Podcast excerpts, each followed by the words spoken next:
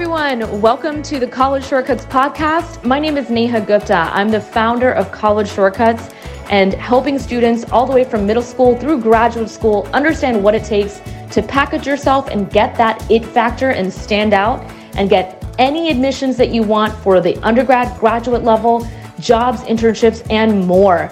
I hope you enjoy this podcast. I'll be answering a lot of great questions from people that really want to know answers. Welcome, welcome, welcome. All right, I love this. Priya's comment is so bomb. Um, this whole view, I have to address it just through audio. So, like, I will never forget. I had a call with the dad. I think this was a year ago, and it was exactly this comment. And he would go, he was like, "Well, I think my daughter's unique because she's a girl interested in STEM." And I literally, I think I like shattered his dreams when I said, like, that is not true. Like, there's 4 million students applying. If you assume, I'll, I'll tell you how much it is. If there's 100,000 Indian kids applying to college, assume 99,000 are applying to STEM, and half are boys, half are girls. 1,000 choose to do a different major. That's the truth of the matter. So it does not matter if you're a girl. That is not what's going to make you unique as a South Asian student. Um, there's a lot of Indian kids that are very gifted in that area, and you have to be someone else to stand out. Great question. Um, yeah, I'm not going to disagree with that. I think to be someone else, I don't know if I agree with. I think if you're passionate about something, that's great, but doing different things to make you unique and different is what's going to make you stand out. That's one.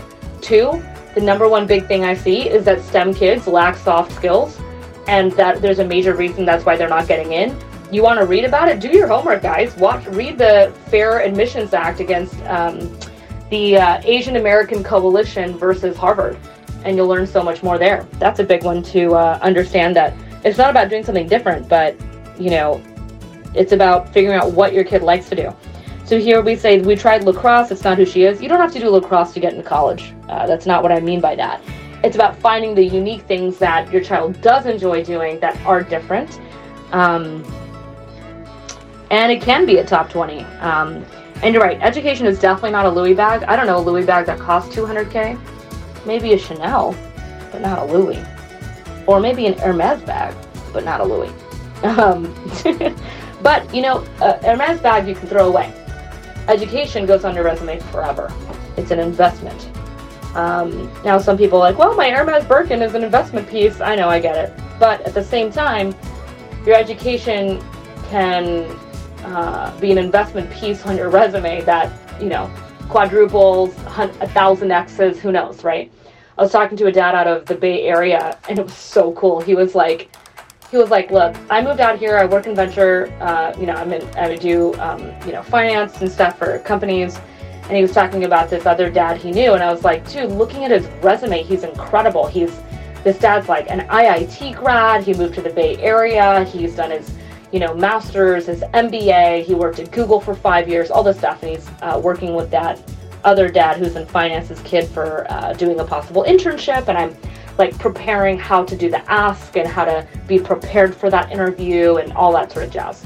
Because um, again, that's soft skills. But I asked the dad, I said, dude, do you hang with guys like this all the time? He goes, I don't hang out with anyone other than and other than people like this. Otherwise, I'm at home with my kids. Like my time is very valuable.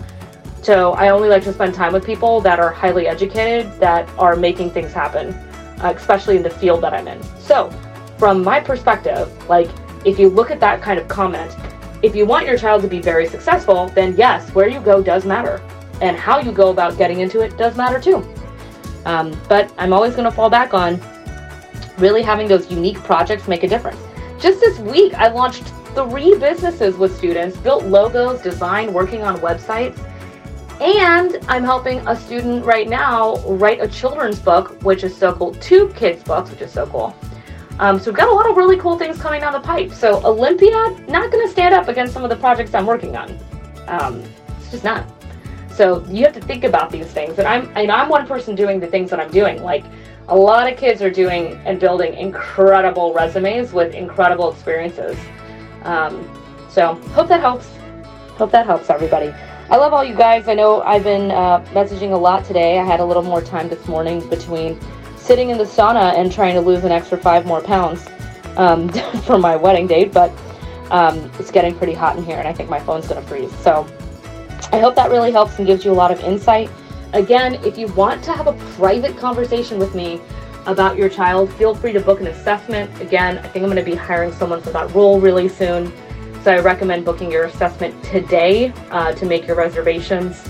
Um, I think I have availability the first week of April for that. So would love to talk to you guys to get clear, especially to my mom, uh, Uma, of an 11th grader. Right now, we've already started application fast track. My kids are building their school list. Yesterday, I just finalized a really great list for a student interested in nuclear engineering. Super nerd, my super nerd kid. So cool. Um, but they've already finalized their list. They're going on college visits. They're prepared for how to approach those visits.